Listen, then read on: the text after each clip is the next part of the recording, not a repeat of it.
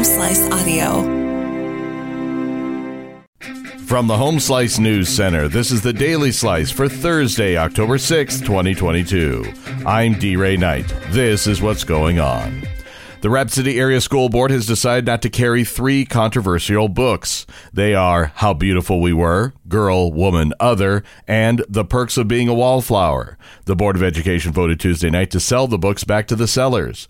Their decision follows controversy earlier this year regarding two other titles that were considered inappropriate for young students. A building at the Central States Fairgrounds is getting a makeover. Amy Rose has more. The Rapid City Council has reached an agreement with the Central States Fair to fund a renovation project. The Soule Building has been on the fairgrounds since the nineteen fifties, and it hosts several events during the fair and off-season. The city approved nine hundred eighty thousand dollars from the Vision Fund to go towards the project. Central States Fair General Manager Ron Jeffries hopes with the new remodeling, even more uses will come for the facility. The U S Department of Labor has announced nine hundred eighty-five thousand dollars in grants were awarded to ten education and training programs around the country to support mining safety as part of the Brockwood Sago Mine Safety Grant Program. Two colleges in South Dakota were selected for the grant, including the South Dakota School of Mines, who received one hundred twenty thousand dollars to develop virtual reality training, interactive training materials, and the new miner training program focused on prevention of unsafe conditions in mines.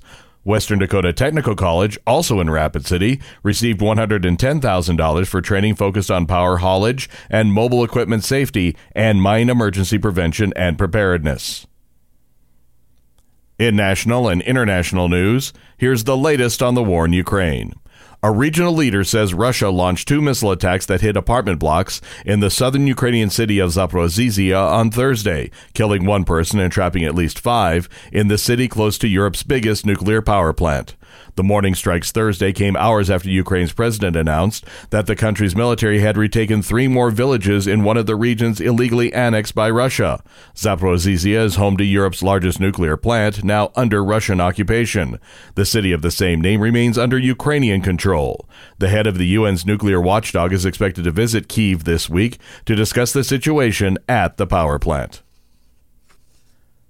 President Biden is heading to New York to celebrate a new I B M plant. Amy Rose has the details. President Joe Biden is ready to celebrate a new twenty billion dollars investment by I B M in New York, with two House Democrats running in competitive races in next month's elections. Biden is taking part in a Thursday afternoon announcement at the I B M facility in Poughkeepsie, New York. He's expected to hold out the company's plans as part of what the White House says is a manufacturing boom, spurred by this summer's passage of a two hundred eighty billion dollars legislative package focused on the U S semiconductor industry. Democrats facing tough midterms have largely avoided appearing with Biden, but two New York congressmen in competitive races, Sean Patrick Maloney and Pat Ryan, are bucking the trend. A federal appeals court has ordered a lower court to review an Obama-era program preventing the deportation of hundreds of thousands of immigrants brought to the U S as children.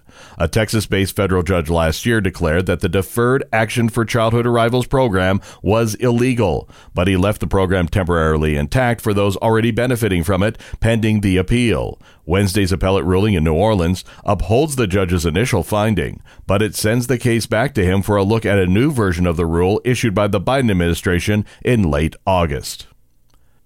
Your weather forecast from the Home Slice Weather Center. Overcast with showers possible and a high of fifty. Low tonight, thirty-six.